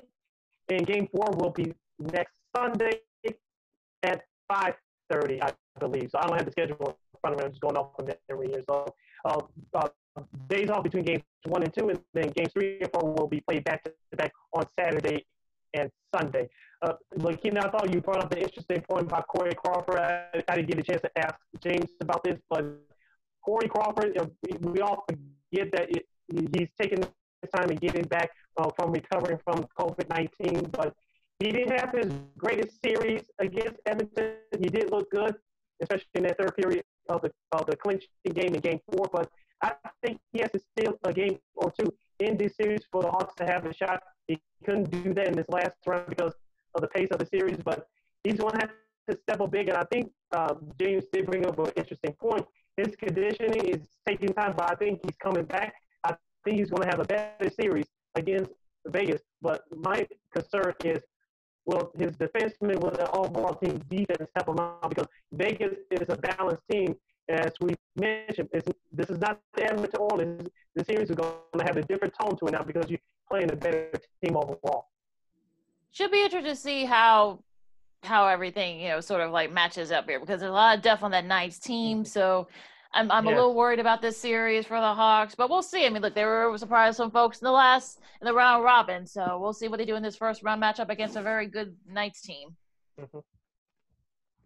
Yeah, also, real quick before we move on, watch out for Ryan Reaves, uh, the, the enforcer, the fourth liner from the Vegas Golden Knights. He led the team and led the league with 316 hits. Uh, let's see if he gets physical with Kane and Toews and Brandon Saad. If that's the case, if, the Vegas set the tone early with that physical style, it's going to be a long series for Chicago. As James mentioned early in the interview, uh, the Hawks are at their best when they set the tone early and not necessarily get into tracking, but when they force the action, they they get the, the defenseman of the other team moving around, chasing them. If the Hawks do that, I think they have a better chance. But if Vegas has to go early with that, playing down to the defensive style, uh, it's going to be a long uh, series for Chicago. It'll be an interesting one, no doubt. All right. I right. can't wait for it to get started though. It's definitely gonna be fun. Yep. Yep. All right. Uh, some breaking news. Apparently, the Big Ten has not decided on whether or not they'll play football this season. So the various reports. So I, I, I don't know what's going on at this point. I think someone had leaked it to see how the reaction was, and they're trying to walk it back. So well, we haven't decided anything yet. So like, I don't know. And then like Trump's now getting in the middle of it. So, uh, oh, well, uh, dude, you, if you had taken this seriously from the beginning, yeah, I'm gonna, yeah, I'm gonna go there if he had taken this thing seriously from the get go, then maybe we wouldn't be in this situation where people have to decide whether or not to play. But uh, that's not my business. I'm leaving out. I'm staying out of it. Carry on. Carry on. Um, Yeah, your yeah, your season starts. I'm talking about in terms of college football on August 29th. I think I said this for the last couple of weeks since now these uh, Power Five conferences have went to uh, exclusive conference only schedules. Uh, the we all knew that the season wouldn't start on time, but you still have less than a month now to decide whether you want to play or not. Uh, this week is going to be crucial for college football because if one conference doesn't decide uh, does decide not, to play, I think the other dominoes will start to fall. And do you do you really want to see spring football? I, I don't think it's going to be a great idea. We all know why, but I, I- just I, maybe it's just me, but I just don't see spring football, and I just cannot see uh, the NFL working cohorts with college football to move the NFL draft. I just don't see it. Maybe it's just me, but as of right now, I just don't see it. We'll, we'll see. I mean, like I said, I mean, I, look, I, I, I've said it before. I mean, this all this could have been avoided if they would have been more involved. But again, that's just me. So I'm, I'm holding them feet, their feet to the fire, and I'm glad they're getting their comeuppance. Mm-hmm. All right. All right, uh, let's move over to baseball. Yes, yes, to the diamond. Um, unfortunately, the Cubs couldn't play their series against the Cardinals because the, the players that tested positive, and now they're back in Chicago, and who knows what's going to happen there. Um, uh, Jason, what what do you what do you think about all, all this that has transpired over the weekend with the Cubs? Um, it, it's going to be difficult, even more and more difficult, to get a full season in, even though it's only 60 games. Um, I mean, we're, we're we're dealing with a really short deadline here, and they're already having players, you know, again, this is a sprint to the finish. It's basically 60 games in 60 days, and now we're we're talking about having double headers on top of that. I think it, I think it's I think what's going on right now is already affecting the style and quality of play a little bit. Um, but but having a bunch all of these games in at later dates is is going to further affect the style and quality of play to me, in my opinion. Um, it, it could potentially kill, you know, uh, momentum that the Cubs have because, you know, let's face it. I mean, they're they've been one of the better teams in baseball so far early in this um in this in this restart about 13 14 games in i think um so you know again it's it's it's frustrating i'm sure it's frustrating for the players obviously especially with the cubs being one of the better if not the best team in major league baseball when it comes to handling um you know the, the covid cases and there hasn't been an outbreak uh, as of yet um, so again, it's, it's it's really frustrating, you know. Again, as a baseball fan, as a baseball analyst, guy who comments on it, and I'm sure it is for the players. Uh, like you mentioned, Jason, this does kill the momentum of the Cubs. You had the uh, weekend off. You were playing very well. You were, uh, had the best record in the National League, and this happens not due to you, to you, but to the opponent that you were going to play. So, like you said, it kills momentum, slows things down. I, I, I wonder about uh, the Cubs going forward because of you had this unexpected break. Can you break things back up? I know they're professional athletes. be expected to do more than than uh, than your average human being, but I wonder for the momentum for the players uh, creating momentum again, starting this up again, and if this happens to another team they're supposed to play down, but you have to go through this again. And, and like you mentioned, um, making up all these games at the end of the season, will really will start to show. And you haven't even started the playoffs yet. So uh, will that be an unfair, unfair advantage to them? Uh, we shall see. Uh, it's just it's just unfortunate, but baseball. Uh, um, hopefully they expect this not to this degree, but we, we all said this for the last few weeks. Uh, baseball uh, should consider every possible scenario and I know this is the best they can do right now, but if they think that they thought that this would go smoothly uh, or very little trouble, they were kidding themselves. Yeah, it, it's it's it's crazy to think that MLB could not have known that this was going to happen. And you know, hopefully this will not deter the Cubs' momentum. I mean, they were playing very well. They now actually have not had the best record because the Dodgers have lost a, a few, and you know the Yankees have lost a couple in a row. So it'll be interesting to see how when the Cubs do play again, how they look because I'm, I'm sure they're getting I'm sure they're getting restless there over at Wrigley. Uh, what happened to your White Sox, Sid? I mean, they they lost the series to the Indians, and it was a strange game last night because of the Cubs and Cardinals not playing. Then, then, then the Indians and White Sox played Sunday Night Baseball. So we got the legend of Roger Bossard, Roger Bossard happening, the Sod Father. So what, what's wrong with your White Sox, Sid? Well, one uh, ESPN broadcaster Alex Rodriguez calling Roger Bossard Bozard. number one is Thank you very much.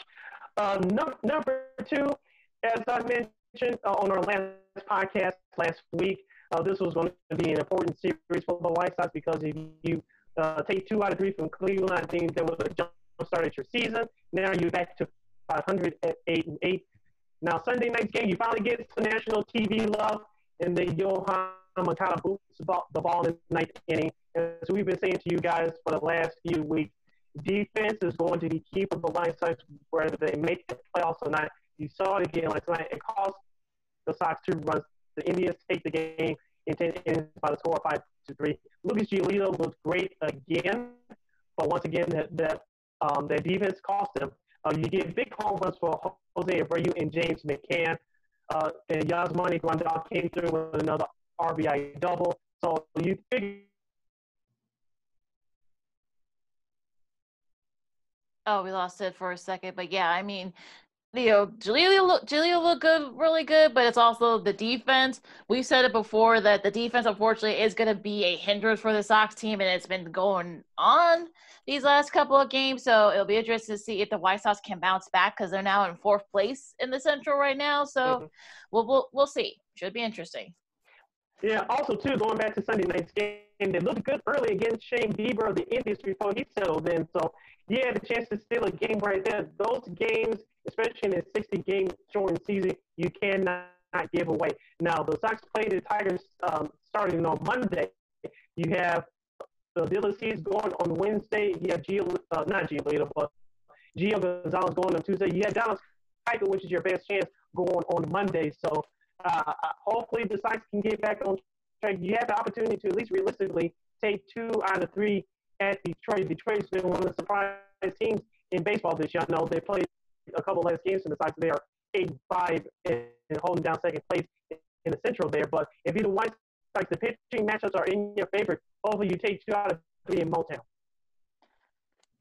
Should be interesting though. I mean that that that Detroit team, like you like you said, said they've won three in a row, so they'll they'll be that should be a good mm-hmm. series. If you, you got to keep up if you're the White Sox. Yeah, agreed. Because you know, again, as as Sid said, um, you've got some surprising teams so far in the Central uh, in the American League Central, that is, um, you know, they're, they're definitely not out of it, but, um, you know, they, they, they got to keep up with the pace, that's for sure. Hey, um, Sid, so, so what do you think? I, w- I wanted to get your personal opinion on this really quick uh, while we're on the Sox. What is your end game for, for Eloy Jimenez defensively? if I was managing the ball club, I would make him my permanent DH. I think the White Sox organization may end up doing that anyway. The the question is when will they do that? I don't think it will be this season. Will it be next season or the season after that? I don't know. He made a great catch last night, which I tweeted out. Uh, he finally made a routine catch. Yeah. Uh, Matt Vasgersian and A. Rod made fun of him a, a, little bit, not on the personal side, but I should say, hey, you know, uh, he made a good catch in left field. Of course, uh, we were, they were referring to the clown show that he had last Thursday night against Milwaukee, which Christian Yelich uh, basically uh, scored inside the park on run due to his clown show, for lack of a better term, in, net, in left field going into the net. But with that being said, as uh, coming into the season, I didn't expect him to be a glove glove at left field, but he's got to be better. I know Luis Robert uh, covers a whole lot of ground in center field, but but Jimenez has to be better in left field. I don't expect him to be a gold glover, but he has to cover his area better. And uh, he, he, he did a, a, fine job last night. Can he keep it up uh, on the field for the rest of the season? It's going to be an adventure. But I like what he does at the plate, but he's got to be better at the field. Yeah, he'll be like I said, it'll be interesting though because um, I don't want him going into the stands again. I, I don't. I, I, I don't. I don't want to. Exactly. I don't want. Exactly. I don't want him diving into the stands again. I mean, I'm, I'm afraid yeah. he might seriously hurt himself. yep. I, I'm I'm I'm afraid for him. I know he I know he loves being out in the outfield, but uh, I think I wouldn't. Mm-hmm. I I don't think putting him in the in the DH role is probably his best bet. I'm just I'm just saying. Um, let's see what else is going on here. Uh, all right. A lot has happened. A lot about. Let's see a little about the about Oakland. Yeah. Oh yeah. That whole Oakland and and Houston brawl. yeah yeah. Like we're gonna have to quarantine those two teams for the next two weeks. Yep. I'm just saying because you know we we, we figured that this was gonna what's was gonna happen, right? We thought what happened with Joe Kelly a couple of weeks back, but and I, and I guess one of the pitching the pit one of like one of the first base coaches I think you know started this whole thing and now started get off the whole brouhaha and now I'm sure there's gonna be suspensions. There's probably gonna be some positive testing the floor is yours, guys. What do you guys think of all of this weird stuff that happened yesterday? So I, will start. Um, and this was what you would call the, you, you, know, the, the the beer coming to the head, the powder coming to a head, the the explosion waiting to happen. Um, with with the Astros, we knew somebody was going to challenge them. It was probably going to be the Dodgers and or another team within that division. I am not surprised at all that this happened. Um, I, I don't want to get the guy's name wrong, but but certainly if you've gotten hit for like the third time in the series, you're your emotions are gonna be high anyway.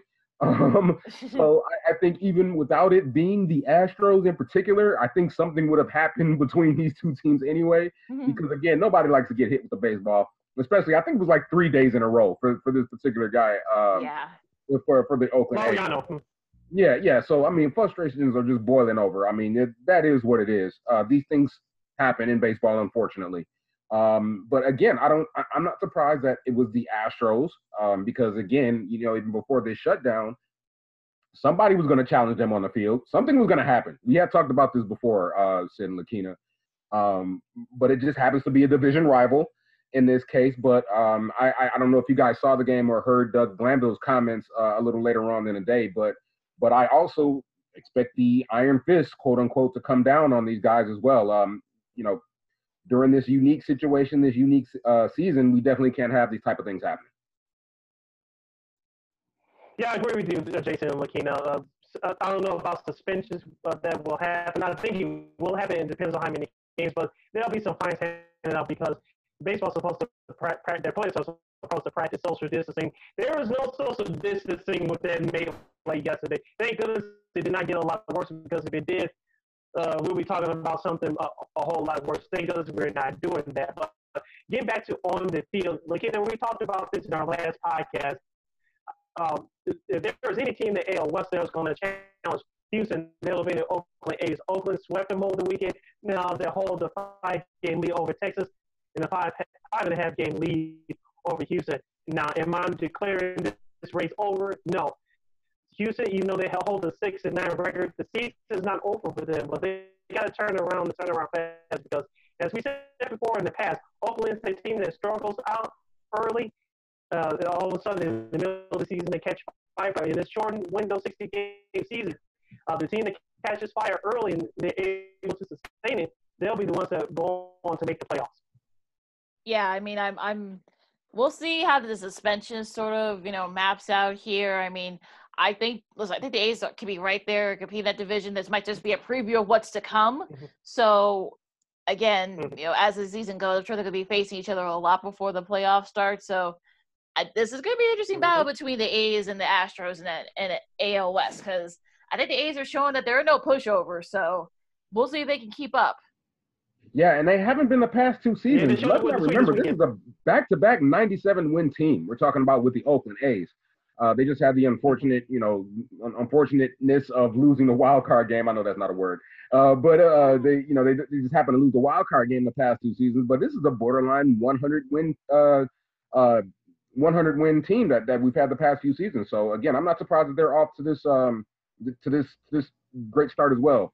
The Chapman and Olson Matt brothers, um, again, that is a very very good combo to have in that lineup. Yeah, it'll be yeah, like, yeah, like I said, Oakland set the tone. They, they set the tone over the weekend with the sweep, and this is only the beginning. It's, it's going to get interesting as the weeks go on.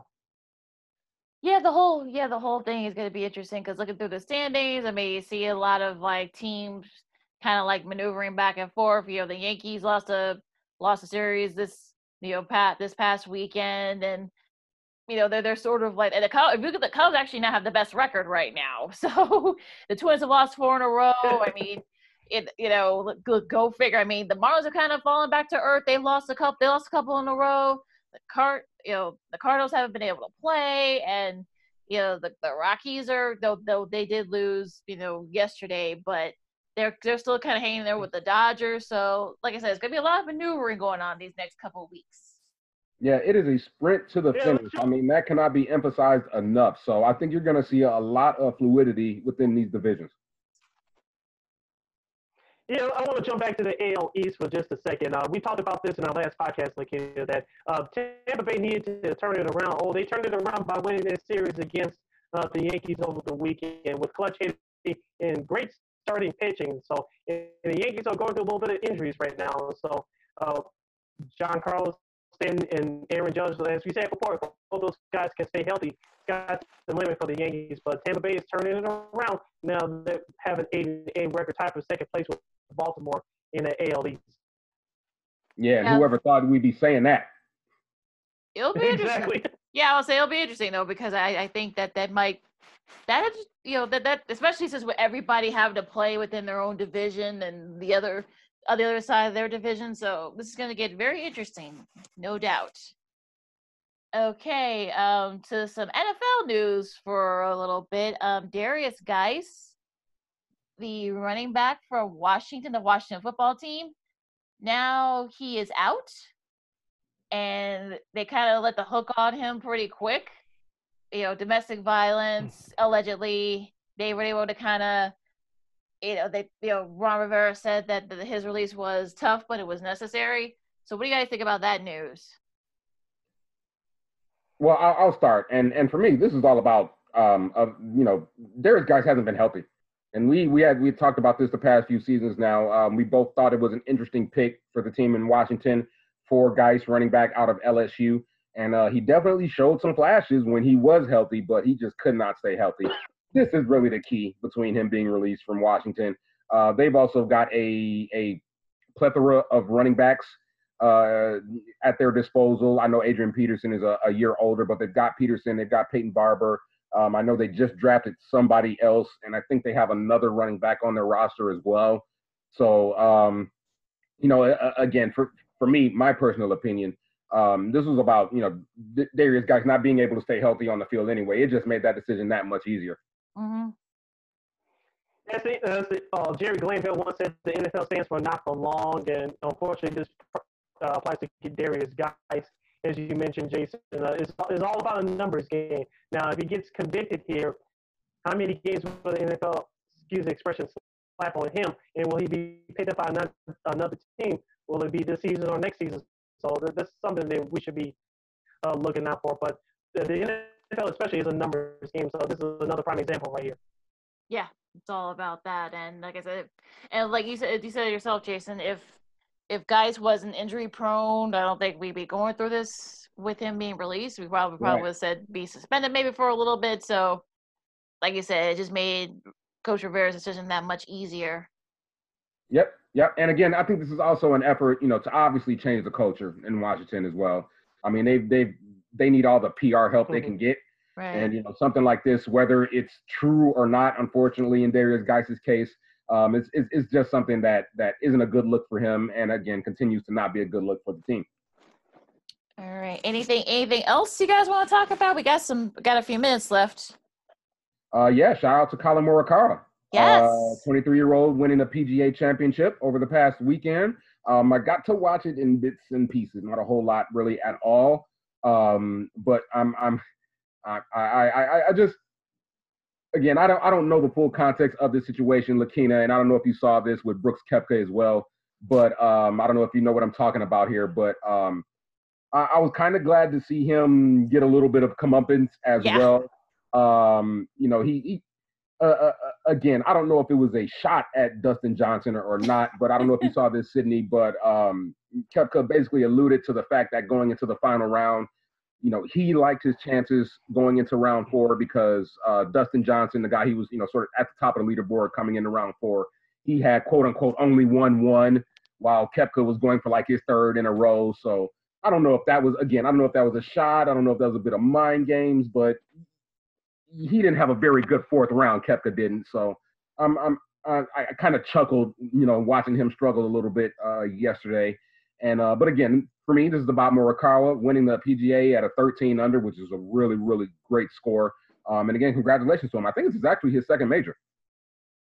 Well, this is actually his third win overall since joining the league. This is actually his second win this year. He won at Muirfield, okay. the Colonial. Yeah, so this is his, you know, his third. He's only been he has only he only turned pro like about this time last year. So the fact okay. that he's been able to win three PGA Tour tour titles and including a major with the championship and of course that he actually played on i think look that that shot he made on 16 that aggressive shot that's probably going to end up being one of the best golf shots of all time so and this is a guy that actually has the game to do it he has the aggressiveness he has the the putting and the temperament so look i, I believe what you know what Sir Nick Faldo and with all the other guys said that the, all the other, you know, CBS and also ESPN two golf commentators said this is a guy that probably could end up winning multiple majors. As for the, the Johnson Koepka thing, I mean, the, Johnson ended up getting the last laugh. He ended up Yeah. finishing tied for second with Paul Casey. So he actually ended up having the last laugh.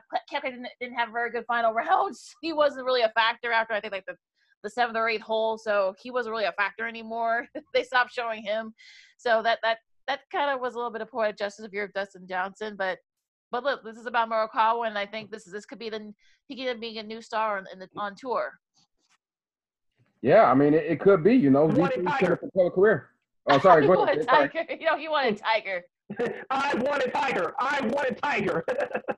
Well, well, his problem, Sid, was that he had a really bad uh uh, second round. I think he got Yeah. out to a pretty decent start, but his second round was really bad. His putter sort of uh, failed him there a little bit. Uh, you know, kept him, you know, sort of too far back into the pack. Um, but he, you know, he did play better on on Sunday. But the, you know, this is the thing about Tiger. He he needs to play.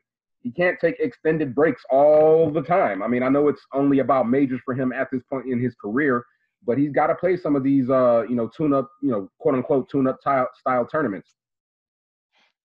Yeah, he's he's getting too old for to be doing that now. Yeah. So he can't be like take a couple like a month or maybe like month or six weeks off and then have to come back for the majors. He can't do that, especially with the Morikawas and the Xander Schauffele's and the and the, uh, Scotty Scheffler, you know, a young another young guy in his in his twenties, and DeChambeau, of course. So these are listen, these there's a lot of young guns out there in their early to mid twenties for the U.S. and they're not afraid of you know the Tigers and the Rorys and the Justin Roses anymore. So he's got to deal with that. So I don't li- listen. Tiger, I think he's gonna have to kind of change you know his mindset.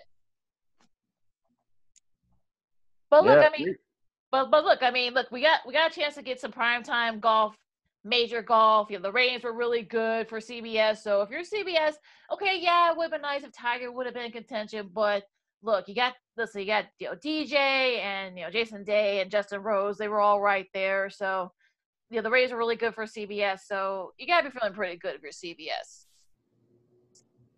Yep, sure was. of course, uh, with, with that event in prime in prime time, uh, both Saturday and Sunday, uh, um, like you like you, but we mentioned before, like you know, with all the sports returning, um, we're stuck at home. Uh, ratings will go through the roof because people are like us and what we do, especially uh, those are desperate for live sports and it's returning, and ratings should be high for these events. Yeah, and more are coming. So let's buckle up, folks. A Mhm. smorgasbord. Um, anything else that's on you guys' mind? Uh, not not for me really. good. Um, go ahead, Sid. Yeah, so I'm, I'm good for this week. I'm ready to, for this Hawks uh, Golden Knight series to kick off on Tuesday. Uh, the NBA playoffs will, will start uh, next Monday. Of course, you know, they'll get the play-in tournament uh, to finish out uh, the weekend, and I'm just ready for this. Uh, ready for this. Um, the, those events to happen. Of course, we'll be keeping our eye on college football. Will will it happen in the fall? Will it not? Like I said at the top of this show, this is just the beginning. This is not the end of it. I'm looking at some of these, you know, these conferences and these statements. You know, if you guys saw Jim Harbaugh's statement earlier, listen, they want to play. I'm seeing Scott Frost's. He's having a presser right now. You know, his he said his guys want to play.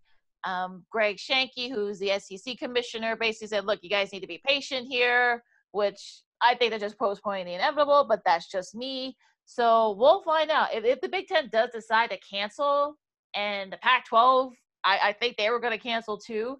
I think the other conferences are going to have no choice but to follow suit because this is about money, but also this is about not you know liability and lawsuits. They don't want to have to deal with the lawsuits, and these schools don't have the money to do it. So mm-hmm. people are not are not thinking. And I mean, I- I'm sick of the whole like, well, you guys just want sports to be canceled, or well, we want to play no matter what. I'm I'm, I'm kind of just sick of it. Right? I'm kind of over it now. I don't know how you guys feel about it, but how do you guys feel? Go ahead, Sid. Uh, it's, it's, I'm not rooting for sports not to come back. Obviously, we have it back. Uh, we just wait for the NFL. They're going to start the month now. As much as I want college football to return, but like you said, like, people are not focusing on the behind the scenes stuff. We brought it up for the last few weeks. Uh, do these schools have enough money to have testing kits for these players to be tested every day or every other day? And, uh, and like you mentioned, no one wants to be liable here. Heaven forbid, and I do mean heaven forbid, that a player dies or se- severely gets injured because of COVID-19. These schools, uh, they don't have the money that's coming in uh, for, um, during a normal year. They don't have the income from these television networks and, from the football and, and basketball. And you know, basketball, uh, the March Madness was canceled, so you don't have that income coming in. So heaven forbid something happens to a player, whether he dies or uh, has severe uh, problems due to this virus. Uh, these schools don't have the money right now, so we have to consider that those factors in as well. Just think about it as you follow the story. Yeah, yeah. I mean, uh, again, you know, we're we're talking about kids here. You know, I think that's the most important factor. And um, I'm I'm kind of with you, looking. I'm I'm over it all as well. Of course, we want sports back, but um, you know, there just there just seems to be too much going on and and not enough answers. I mean, I can't. I, I hate that I keep having to say that, but uh, we're starting to see it. Like you, to your point, Sydney. Some of these schools and these conferences just don't have the money to support this thing right now, and we're seeing it with the MAC. Uh, you know how I love my MACtion action. Um, you know they they've they've nixed fall sports you know, and Yeah. football right now. So um, you know I'm I'm not gonna I'm not gonna you know get get to watch the school that I went to. I think you're you're probably gonna start to see a few more conferences do this. Right. Yeah, I mean, look, this uh, is like I said, we'll see what happens. if The Big Ten decides to cancel, like like you said, Jason. The MAC has already said they're canceling, and some of the smaller conferences already said they're going to cancel. So I, I think the other, the big ones are going to have going to follow suit. I know SEC is going to be so freaking stubborn about it. I know they want to say they want to play, but I think they're just postponing, postponing the inevitable. I'm I'm sorry, I just think they are. Yeah, and and and one quick point. I don't know if this was mentioned. It, it it's just gonna take one. One of these Power Five conferences is just gonna take one Mhm. for the rest to Yeah. follow suit. So we're we're, we're gonna. Yeah. I think something's gonna happen here within the next you know two to three days. We're gonna find out really quickly. All right. Anything you guys um okay, anything you guys guys looking forward to ahead this week? Yeah, Um, for me, I just always want to raining come there. again. go go go go go ahead. Go ahead, Jace. Yeah, yeah. For me, I want the Cubs playing again. Again, I, I hope their momentum hasn't been killed too much. They've got a nice series with some nice competition coming up with the Indians starting tomorrow. Yeah, for me, uh, the, hopefully the White Sox can get back on track in Motown against Detroit. Of course, the Blackhawks are continuing their playoff push. Now they're officially in the playoffs. Uh, they're going to face uh, the Las Vegas Golden Knights. Game one is Tuesday at 9:30. You can watch the game locally on NBC Sports Chicago. And like you, like we've just been saying for the last few minutes, we'll see if college football will be played during the fall or will they have a, a backup plan to perhaps move it to the spring. Like like you said, Jason, the decision will be made within the next uh, 24 to 48, perhaps 72 hours. Echoing what you gentlemen have said, I think, like you said, Jason, I think it's going to take one of those big conferences. If the Big Ten and the Pac-12 decide Mhm. to cancel football for the fall, I'm sure the other conferences. I know they want to keep saying that we want to play, we want to play, but it only it, it only takes one, and a lot of these schools do not want to be held liable if, if God forbid something happens and one of these athletes, you know, look, we saw what we saw what's happening with that uh, IUO lineman. You know, he's already he's having heart issues, so you, you know you, you never know. And also, but on a lighter note, um, the MLS is back. They're having their championship. Portland and Orlando. That should be a fun one there tomorrow night. So that should be fun. The Portland Timbers and the home team, if you will, the Orlando City SC. Look, they've had zero positive tests, so they're show you know them. The NHL they just announced that they've had zero positive tests, and also the NBA, of course, they've been doing a great job and showing you that you can do sports in a bubble. You got to be very strict, very strict on that. Also, Montreal and Philly. That's the one. That's another. Uh, the NHL tournaments. I'm looking forward to the first round. That should be a lot of fun, and I know a lot of Canadian fans are going to be cheering for Montreal because you know it's been a while since you know they they've went far in the playoffs. Yeah, two of the original six teams that go back to have uh, hatred for each other, so that should be fun. Yeah. Oh, yeah. I'm sure there's going to be a lot of there to be a little brouhaha there going on. Also, um, DeAndre Ayton, Ayton has been suspended because apparently he missed a morning COVID test, so he will not be able to play tonight. So look, he's not playing right. They're playing OKC right now. So I'm look. I mean, Adam Silver, give him credit because he's not messing around. Agreed. All right, you follow me at Keena Yep, same McGee. here. Yeah, you follow me at Keena McGee on Twitter, at Keena underscore McGee on the Instagram. You can follow me on Twitter and Instagram at SidKid80. Once again, it's at SidKid80, S-I-D-K-I-D 80. That's S-I-D-K-I-D 80. You can read all of my articles, including the preview of the first round series between the Blackhawks and, and, and the Vegas Golden Knights at weareregalradio.com. That's W-E-A-R-E-R-E-G-A-L radio.com. As soon as this podcast drops, the preview should be uh, dropped as well on the website. So go check it out. And you can follow me at Truth and Reason underscore on the Twitter. And you can follow the show's Twitter handle at 2NDCSCHI. Follow us, we follow back. All right, the roller coaster ride of sports continues. There's some storms heading our way here in Chicago. So for all of you in Illinois and whoever else is in the, the path of the storm, stay safe, keep your hands clean, and you know, don't don't just just a lot of stuff going on. So just don't just use common sense. I'll leave it there. and also, too, real quick, we'd like to thank Alana Tech, our guest analyst for host Outsiders at NBC Sports Chicago, and James Neveau for NBCChicago.com. Thank them both one and all for joining us today. Absolutely. All right, Sid and I will see you on Friday, and Jason will see you next Monday. Yes, so indeed. For the guys, I'm Lakia. This has been Second City Sports Zoom style, and we'll see ya. Zoom style, holla!